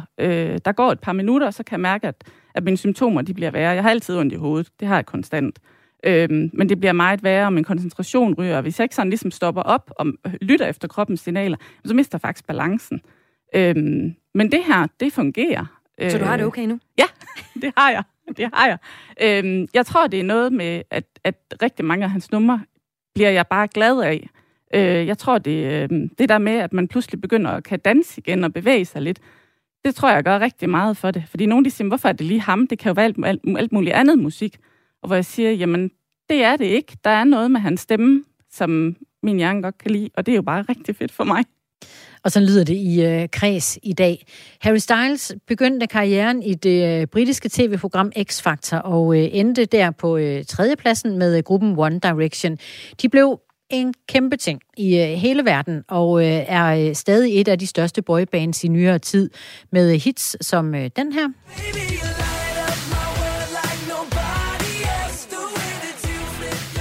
What Makes You Beautiful med One Direction. Harry Styles slog op, kan man sige, med One Direction tilbage i 16 og gik solo. Og så tog hans karriere for alvor fart, og det var ikke kun med musikken, at det gik løs. De seneste år har Harry Styles også haft en skuespillerrolle, og så er han blevet omdrejningspunktet i en større debat om stil og maskulinitet. For i 2020, der optrådte han på forsiden af det store modemagasin Vogue, og det er altså yderst sjældent, at mænd har fået lov til det gennem tiden. Men det mest opsigtsvækkende var nok i virkeligheden, at han var iført en lyseblå kjole med flæser, og det skabte debat om maskulinitet og nytænkning af tøjstil. Og det, og naturligvis også musikken, det taler til mange, også de yngre danske fans, som Kreds har talt med. Josefine Torup, jeg er 15, jeg bliver 16 her om 2 måneder. Jamen, grunden til, at Harry Styles betyder så meget for mig, det er, fordi jeg har fundet mig selv gennem ham, og fundet en ro gennem mig selv, og fundet ud af, hvem jeg er. Og så grunden til, at han ligesom altid er en del af min hverdag, det er, at jeg altid har en støtte i ham. Og han har hjulpet mig gennem så mange svære tider, og svære problemer, som jeg i virkeligheden ikke har rigtig kunne snakke med nogen om. Så det er den del, ligesom betyder rigtig meget for mig, at jeg altid har haft, eller jeg har haft ham inden for den seneste års tid, hvor han ligesom bare har været der for mig, og at jeg kunne udtrykke mig gennem ham og hans musik. Jeg hedder Kaja Deisler, og jeg er 17 år og bor i Bjæverskov. Det Harry Styles betyder for mig er, at han er rigtig god til at få mig til at føle mig sikker, og han gør mig glad, blandt andet igennem hans musik, men også bare fordi han er en super god person og en super sød person, der bare tænker meget på alle og vil gerne have, at vi alle sammen skal have det godt. Og det beundrer jeg rigtig meget, og som sagt, hans musik skaber det her sikre sted for mig og hjælper mig igennem tider, hvor jeg kan have det svært. Der giver hans musik mig virkelig ro, og det giver mig virkelig sådan en tryghedsfølelse. Frida Knudsen, og jeg er 15 år, og jeg er Odense. Det Harry Styles betyder for mig, det er, at jeg kan være mig selv, og jeg kan være den person, jeg har lyst til at være. Og jeg har mødt så mange fantastiske mennesker, og hans musik gør mig glad, og han gør mig bare altid i bedre humør. Jeg hedder Cecilie Louise Hardy, jeg er 16, og jeg bor i Brøndby. Harry Styles, han har en meget stor betydning for mig, fordi at jeg har været fan af ham længe, og han har hjulpet mig, hans musik og ham har hjulpet mig igennem en masse svære tidspunkter i mit liv. Og jeg tror faktisk, hvis ikke det var for han og ham og hans musik, så tror jeg ikke, jeg ville være her i dag. Og hvis jeg havde muligheden, så ville jeg rigtig gerne takke ham for det. Fordi han har hjulpet rigtig mange unge, piger og drenge. Også med at føle sig som sig selv, for eksempel sin seksualitet eller identitet. Eller ja, han hjælper bare mange folk. Mille Julmøller Jensen. Jeg er 17 år, og jeg bor i Frederikshavn. Harry Styles betyder utrolig meget for mig, fordi at jeg er vokset op med hans musik. Det har ligesom altid været der, og sådan har fulgt ind gennem livet. Og han er et vildt godt forbillede, fordi han støtter op om nogle gode ting, og han er mega inspirerende. Det er sådan hans musik og hans udstråling generelt. Fulde navn er Rimmer Christiansen, og jeg er 24 år, og jeg bor i København. Jeg synes, Harry Styles betyder rigtig meget for mig, fordi at jeg kan huske dengang i skolen og sådan noget, så var jeg ret alene, så egentlig de folk, jeg fandt sammen med, var folk, der også var fan af One Direction. Og jeg har egentlig bare hængt ved, for jeg føler på en eller anden måde, at jeg skylder ham mit liv, hvis man kan sige sådan. Sådan lyder det fra nogle af de yngre danske Harry Styles-fans. Kulturmagasinet Kreds har i dag haft besøg af en lidt ældre fan, Danmarks måske største Harry Styles-fan i kategorien 30+, Britt Bøgesvang Basse, som udover hans musik netop også holder rigtig meget af Harry Styles' personlighed. Han siger, treat people with kindness. Og det synes jeg, det er også det, han viser. Altså, når det er, at man ser ham på de sociale medier, eller ja, i det hele taget på medierne, så er han er helt vildt imødekommende, og samtidig så er han også lidt af et mysterie. Vi får ikke altid helt. Altså, det hele er vide. Og det synes jeg jo er super fedt, at han kan blive ved med at lokke på den måde også. Ja, men det er helt sikkert, at det, de siger med, at han kan hjælpe og på den måde musik, og han gør os glad, det kan jeg i hvert fald genkende rigtig meget.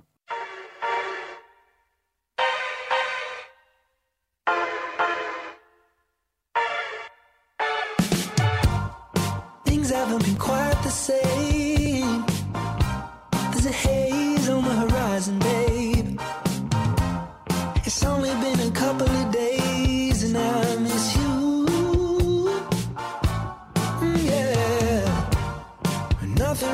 goes to plan. You stub your toe, break your camera. I'll do everything I can to help you through. If you're feeling down, I just wanna make you happier, baby. Wish I was around, I just wanna make you happier, baby.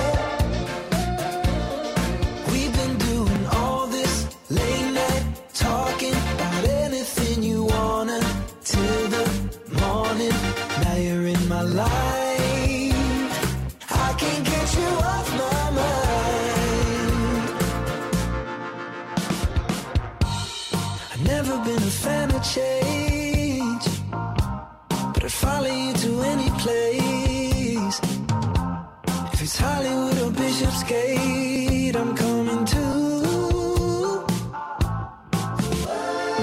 If you're feeling down, I just wanna make you happier, baby. Wish I was around, I just wanna make you happier, baby.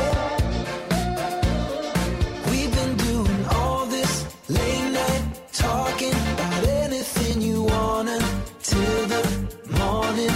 Now you're in my life, I can't get you off my mind. Can't get you off my mind. Can't get you off my mind. Can't get you off my mind. I won't even try. I won't even try to get you off my mind. Get you off my mind. We've been doing all this late night talking about anything you wanna till the morning. Now you're in my life, I can't get you off my mind. Can't get you off my mind. Talking, can't get you off my mind. I won't even try. Talking, can't get you off my mind. All this late night talking. Fra den nye med Harry Styles, Harry's House hedder albummet, der udkom i fredags. Du kan høre mere om det og om Harry Styles i kreds her på den anden side af klokken 21. Dorte Lind er med os med nyt om morgendagens nyheder. Ja. Som aftensjurhavne. Så ved du det meste om, hvad vi står op til i morgen? Ja. Hvad kan det Jeg ved i være? hvert fald noget om det. Jeg vil gerne følge op på noget af det, du allerede har talt lidt om her til aften. Nemlig det her eksperiment, som de har lavet på SDU. Nogle forskere skulle har ville finde ud af, hvad er egentlig sammenhæng mellem det der med børn, skærmtid og så bevægelse? Er der nogen... er der overhovedet nogen sammenhæng, eller hvad er sammenhængen? Det strides de lærte jo om. Men det kan man så holde op med nu, for nu har de undersøgt det. Nu ved vi noget.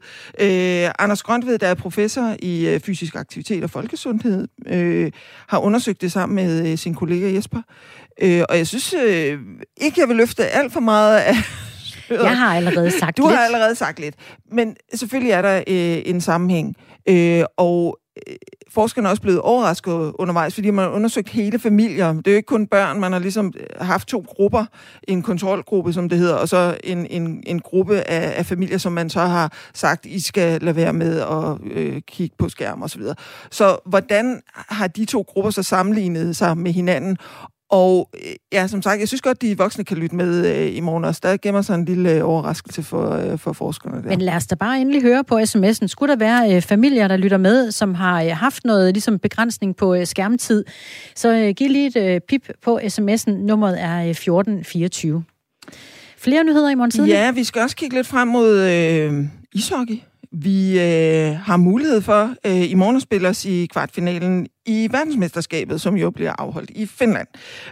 Vi skal møde Slovakiet, og jeg synes, det ville være skønt, hvis vi ligesom lige kunne komme lidt videre. Vores forventninger er jo begyndt at blive, synes jeg, rimelig høje til det der landshold. Så, vi vil mere. Vi skal ikke hjem. Vi skal videre, eller hvad der? Lige præcis. Lad os bare overføre den til ishockeylandsholdet. Og så... samler vi også op på en historie, som vi havde i morges, som handlede om drop-in-vielser. Vi skal videre med en historie, som handler om drop-in-dåber.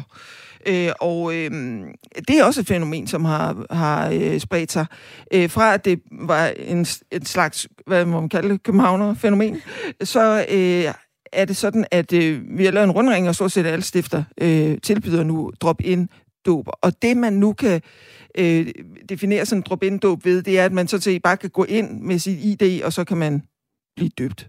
Altså, kirken skal lige tilbyde det, ikke? Altså, man kan ikke bare møde op. Man lige ind forbi med barnevognen. Ja, lige præcis, så er det overstået. Ja. Så vi taler lidt om, hvad er årsagen til, at folk vælger det her, og kan det have betydning for altså, den måde, man ligesom er religiøs på? Altså, jeg synes, der stiller mange spørgsmål. Ja, jeg kommer til at tænke på, hvad jeg ikke vidste, da jeg skulle døbe mit første barn.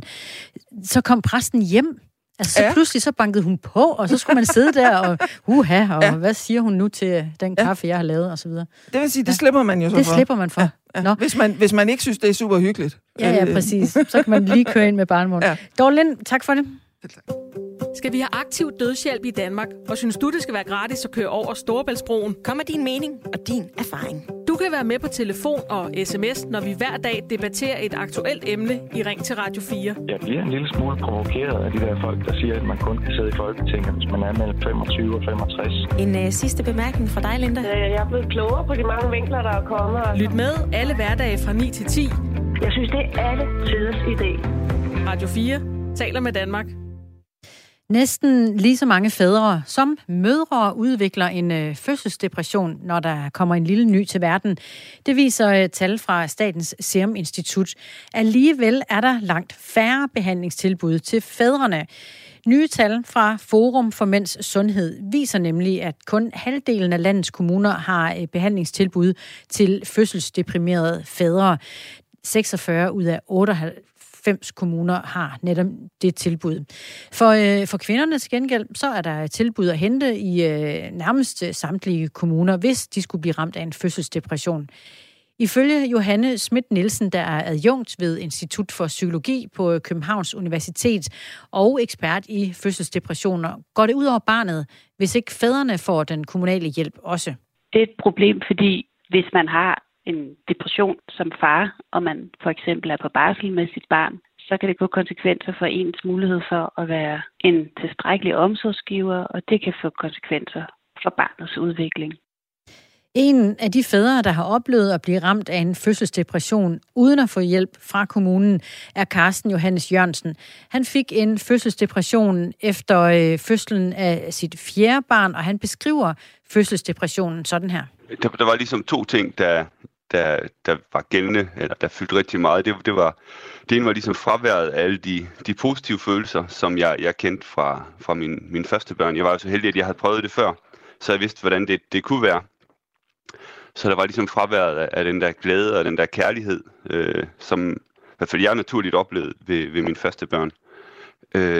Og så var det rigtig meget rigtig mange negative følelser, som ligesom kom i stedet for. Og de negative følelser, det er eksempelvis dem her. Vrede og også sådan afsky eller had ligefrem. Altså det der med, at man faktisk bare ønsker, at sit barn ikke var her, når man ligesom går med det der. Og specielt i de perioder, hvor han ligesom krævede noget af mig. Og man kan sige, sådan et lille barn har jo mange behov, som de ligesom kalder på, og man som forældre skal imødekomme. Og det havde jeg rigtig svært ved at være i, når han græd, eller ja, faktisk specielt når han græd, så den der overbærenhed med ham, med at han selvfølgelig er et lille spædbarn, som skal have lov til at græde. Det er ligesom den måde, han kan give udtryk for sine behov på. Altså der oplevede jeg bare at blive vred på ham. Jeg havde lyst til, at han ikke skulle være her. At han, ja. Hvert år rammes ca. 6.000 af alle nybagte fædre af en fødselsdepression. Det svarer ifølge Statens Serum Institut til 8-10%. Det er utrolig skamfuldt. Fordi man, altså, både fordi jeg har prøvet det før, men også sådan helt sådan intuitivt, så ved man jo godt, at sådan burde man ikke have det. Altså man kan godt ligesom fornemme, at det her er forkert. Og den følelse er ikke særlig rar. For det første at skal håndtere følelserne, så efterfølgende eller samtidig skulle håndtere, at at man faktisk skammer sig over, man synes, man er forkert. For Carsten Johannes Jørgensens vedkommende blev depressionen opdaget af en sundhedsplejerske, der fulgte familien tæt, fordi Carsten og hans hustru tidligere har mistet et barn. Hun var ops på at spørge ind også til mig. Ikke direkte screen, men bare spørge ind til vores samlede livssituation. Og hun opfordrede mig til at i hvert fald lige være ops på, om jeg skulle gøre noget ved de her følelser, som jeg måske ikke kendte helt så godt lige der i starten. Så det var ligesom hende, der plantede det første frø, kan man sige. Men jeg troede ligesom godt selv, jeg kunne klare det, og det bliver nok bedre lige om lidt, kan man jo godt tænke. Og for mig blev sådan vendepunktet en dag, da jeg gik med min søn efter en 3-4 måneder, og kom til at tænke tilbage på den periode, og kunne huske, at jeg ikke engang i den periode havde oplevet sådan den der betingelsesløse kærlighed, eller den der overvældende kærlighed til min søn. At den følelse havde ikke været der i den periode. Mm. Og det blev ligesom det, der blev skubbet til, at jeg tænkte, at det bliver nødt til at gøre noget ved, hvis jeg kan, fordi at det her er uholdbart. Og det fortalte her Carsten Johannes Jørgensen i Radio 4 Morgen i morges, hvor han i øvrigt også fortalte, at han i dag har det godt. Ifølge de nye tal fra Forum for Mænds Sundhed, der foretager 78 af 98 af landets kommuner screeninger af eventuelle fødselsdepressioner hos de nybagte mødre og fædre i forbindelse med graviditet.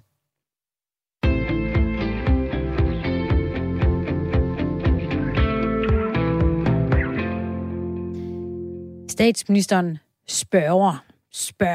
Det er titlen, Statsministeren spørger. Det er titlen på en ny podcastserie, hvor statsminister Mette Frederiksen selv er en slags podcastvært, og hun stiller spørgsmål til en række gæster. Hun forklarer i programteksten til podcasten, at hun inviterer gæster, der inspirerer eller udfordrer hende, og at de inviteres til en samtale om nuancer og dilemmaer. De nuancer og dilemmaer, som verden rummer, og som ligger bag de politiske beslutninger, eller som hun selv forklarer det her kort i podcasten. I den her podcast, der håber jeg, at der bliver tid til flere af de nuancer, som nogle gange forsvinder i den offentlige politiske debat. Tid til en ærlig snak om de dilemmaer, som vores verden unægteligt rummer. Jeg hedder Mette Frederiksen. Jeg er statsminister i Danmark og formand for Socialdemokratiet. Velkommen til min podcast. Statsministeren spørger. Hvor den første episode udkom i fredags, hvor Mette Frederiksen i sin podcast taler med informationschefredaktør Rune Lykkeberg. Kasper Dahl, politisk redaktør hos Avisen Danmark. Velkommen til. Tusind tak. Du har lyttet til podcasten, det første afsnit. Hvad synes du om det? Altså, hun siger selv, at hun ønsker en samtale om nuancer og dilemmaer, som ligger bag de politiske beslutninger. Er det din oplevelse af den her episode, at vi kommer derind bagved? Det synes jeg måske lige er at oversælge en lille bitte smule, i hvert fald her efter det første afsnit, hvor, som du siger, informationschefredaktør Rune Lykkeberg er gæsten. Der sidder jeg egentlig i virkeligheden mere tilbage med sådan en fornemmelse af to personer, som godt nok sidder inde i det samme lokale, men som lidt snakker forbi hinanden, forstået på den måde, at det ikke sådan er en dialog, man normalt har, hvor man sådan griber de ting, man får at vide af modparten, og svarer på det eller lignende, at man sådan har en dialog, og på den måde også selv kommer lidt på banen, som statsminister eksempelvis. Der er det mere to mennesker, der sidder og hører på, hvad den anden siger, og så svarer noget andet i en anden retning. Og det gør det måske en kende uinteressant, med mindre man er sådan en politisk nørd, som jeg jo er. Så de taler forbi hinanden, siger du. Er det fordi, at det er dårligt planlagt af verden, altså statsministeren? Ikke nødvendigvis, men jeg tror mere, det er sådan lidt hatteforvirring, forstået på den måde, at Rune Lykkeberg sidder jo og leverer sine synspunkter, og det er det, han er inviteret til, mens at statsministeren mere mangler at ligesom fortælle, hvad det er, hun tænker om tingene. Altså hun siger jo, som du lige spillede i introduktionsteksten og også i introduktionsspeaken til podcasten, at hun savner tid til refleksion og gerne vil lytte, og nogle nogle af de her dilemmaer. Det er jo sådan set også interessant nok at høre, hvilke dilemmaer statsministeren er optaget af. Men man vil også gerne lige komme lidt dybere og høre, hvad det er, hun i virkeligheden tænker om de her dilemmaer. Muligvis så kan jeg også prøve at komme med nogle løsninger på nogle af de her dilemmaer, og det når vi slet ikke til her i første episode. Det kan jo være, at vi kommer ind på det i nogle af de andre episoder, hvor emnerne er noget andet her. Det første med Rune Lykkeberg handlede meget om krigen i Ukraine og Europas rolle og Europas fremtid. Og der er det selvfølgelig også, kan det selvfølgelig være en lille smule prekært for statsministeren at komme med nogle udtalelser eller nogle overvejelser, som hun ikke tidligere har været fremme med. Og det virker lidt som om, at Mette Frederiksen sidder og er meget bevidst om, at hun ikke skal sige noget, der potentielt kan være en nyhed i den her podcast, men at det mere handler om, at hun skal få Rune Lykkeberg til at tale, og det er han virkelig god til, og hun så skal sidde og supplere, og det gør det bare, ligesom jeg sagde, en kende uinteressant at lytte til i de her godt 40 minutter podcasten varer. Ja, for der er jo sådan set tid nok til at komme i dybden med nogle ting, men der når vi ikke hen, kan jeg høre dig sige, bliver det utroværdigt, at hun sidder, statsministeren, og balancerer på, nu skal jeg ikke sige for meget, nu skal jeg ikke falde i, nu skal jeg opføre mig ordentligt? Det afhænger jo lidt af, hvilke forventninger man har til det. Nu hedder det jo, som du har sagt, podcasten jo Statsministeren spørger, og derfor så er det jo statsministeren, der stiller spørgsmålene, og det gør hun sådan set også i podcasten. Så hvis man går ind til en forventning om, at man skal høre en interessant gæst, i det her tilfælde Rune Lykkeberg, som jeg personligt synes var interessant at høre på, så var det på den måde berigende for mig, men hvis jeg kan kigge ind med en oplevelse af, at jeg nu gerne skulle høre, hvad Mette Frederiksen hun havde at byde ind med på lige præcis det her emne, så måtte jeg sige, at jeg blev slemt skuffet. Og det er vel netop det, man forventer som lytter af en podcast, som bestyres af landets statsminister, ikke? Jo, det vil jeg jo i hvert fald tro, og jeg vil sådan set også tro, at det måske lidt af det også er tænkt på fra Socialdemokratiets side. Det er jo Socialdemokratiet, der producerer den her podcast, og ikke statsministeriet. Også en vigtig nuance at få med. Og det gør, at jeg vil tro, at godt nok har den her første episode fået utrolig meget omtale og har også ligget højt på de forskellige podcast-hitlister, men jeg vil umiddelbart vurdere, at når vi begynder at komme lidt længere hen i forløbet, og der er kommet flere gæster ind, så tror jeg, at nyhedens interesse den daler, og så tror jeg, at det vil blive politiske nørder eller hardcore fans af Mette Frederiksen, der vil være blandt lytterskaren. Der har jo allerede været medier og kommentatorer på banen, og ligesom at prøve at en form for bekymring for, kommer hun nu til at bruge sin tid på det her, statsministeren, i stedet for at stille op til interviews med det, man kunne kalde professionelle, kritiske journalister. Ser du grund til den bekymring efter at have lyttet til episode 1? Det synes jeg også er lidt for tidligt at sige noget om. Man kan sige, det jo i virkeligheden handler om, det er, hvorvidt Mette Frederiksen er tilgængelig for os, som ikke bliver inviteret ind i det her socialdemokratiske podcast-univers. Og statsministeren har jo i hvert fald i den seneste tid, hvor man må formode, det er i hvert fald det, vi får at vide, har været i gang med at optage de her forskellige episoder, jo været lige så tilgængelig eller mangel på samme over for os medier, som hun plejer at være. Så på den måde har der ikke været nogen forskel at mærke. Hun har stillet op på de pressemøder, der nu har været omkring de forskellige situationer. Det kan være pressemødet i Esbjerg, det kan være pressemødet med Jens Stoltenberg eller lignende, når der har været udspil fra regeringen, eller hvis hun har været ude og føre kampagne for jaget til forsvarsforbeholdet, som Socialdemokratiet går ind for. Der har hun jo svaret på spørgsmål, så på den måde er statsministeren tilgængelig. Så vi har ikke oplevet, at det skulle være sådan, at hun er blevet mindre tilgængelig af at hun nu også producerer den her podcast. Men selvfølgelig er det da en interessant diskussion om, hvordan statsministeren bruger sin tid, men der må hun jo selv have vurderet, at tiden er givet godt ud på at lave de her podcasts med den skumle bagtanke, hun nu har for, hvem den her podcast nu skal henvende sig til, altså hvem det er, der er målgruppen for den. Ja, for hvis det kun er hardcore fans af hende og Socialdemokratiet, så rykker det vel ikke meget? Nej, man kan sige, det er jo måske min kyniske analyse af, hvem der potentielt kunne være lyttere af det. Jeg tror, at Socialdemokratiet har et håb om, at podcasten kommer til at nå endnu bredere ud, og at der er flere lyttere, for eksempel i storbyen. Det er jo der, man oftest lytter til podcast. Det der podcastfænomenet har fået de dybeste rødder, at de vil kunne begynde at lytte til Mette Frederiksens nye podcast. og hun på den måde vil kunne vise en form for menneskelighed, en form for interesse, nysgerrighed, og ikke være den bestemte, dominerende, kontrollerende, styrende statsminister, som man godt kan have indtrykket af. Og, altså, Socialdemokratiet har jo udfordringer med at få fat i vælgerne ude i storbyerne. Det så vi ved kommunalvalg, hvor vælgerne i mange af de store byer, de forsvandt fra Socialdemokratiet og forsvandt længere ud på venstrefløjen. Dem vil hun selvfølgelig gerne have tilbage til Socialdemokratiet inden et folketingsvalg. De næste gæster skulle angiveligt være... Blandt andre Svend Brinkmann, psykolog og radiovært, den tidligere statsminister Helle Thorning-Schmidt og professor overlæge Bente Klarlund. Rine Godfredsen skulle også være en kommende gæst, sognepræst og samfundsdebattør. Hvad har du af forventninger til de kommende programmer? Eller lad mig spørge, hvad tænker du, der bør strammes op på? Jeg kunne som sagt godt tænke mig, at Mette Frederiksen gav lidt mere af sig selv, og der er egentlig ret store forhåbninger til den episode, der er med Helle Thorning-Schmidt. Det er jo ikke fordi, at Helle Thorning-Schmidt og Mette Frederiksen er kendt for at have det allerbedste forhold, og derfor overraskede det mig egentlig også, at Helle Thorning, hun var inviteret med ind i den her podcast-rækkefølge. Men det skulle angiveligt være, sådan som jeg har forstået det, fordi de skal tale om ligestilling, og der tænker jeg i hvert fald, at de begge to kan have nogle interessante betragtninger omkring det at være kvindelig statsminister. Helle Thorning-Schmidt var den første kvindelige statsminister, vi havde i Danmark, og Mette Frederiksen var den næste. Og det kunne faktisk godt være, at det kunne give nogle interessante samtaler, og de kunne komme med nogle interessante pointer der. Så lige præcis den episode ser jeg i hvert fald frem til at lytte med på.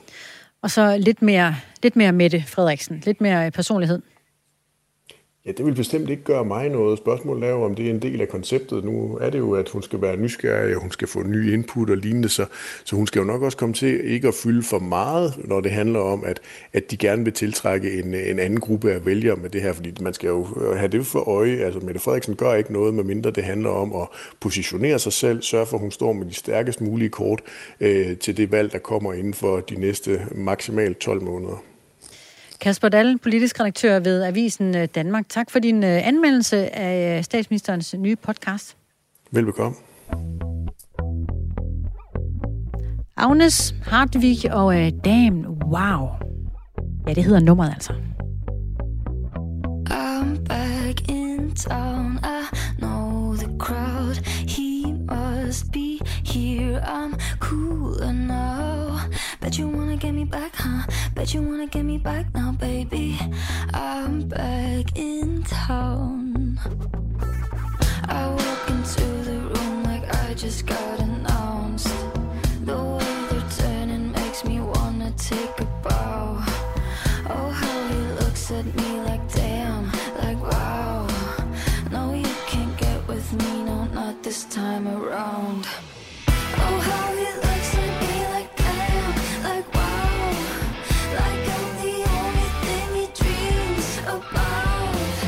I couldn't care if he was up or down. Oh, oh how he looks at me like damn, like wow.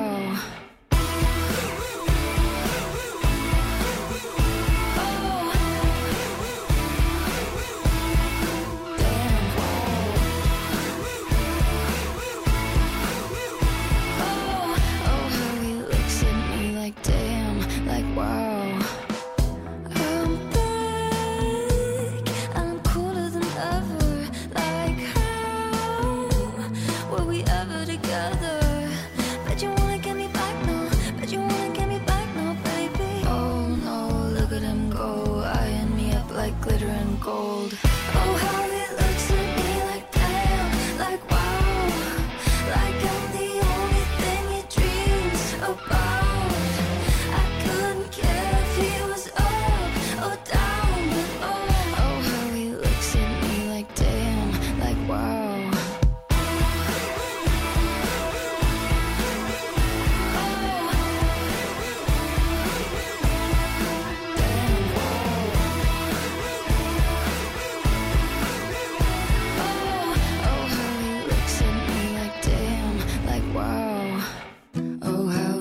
At me like damn, like wow, like I'm the only thing it dreams. Der er kreds efter nyhederne. Jeg hedder Christina Ankerhus. Tak for i aften. Signe Ribergaard Rasmussen giver dig seneste nyt i nyhederne på Radio 4. Klokken er 21.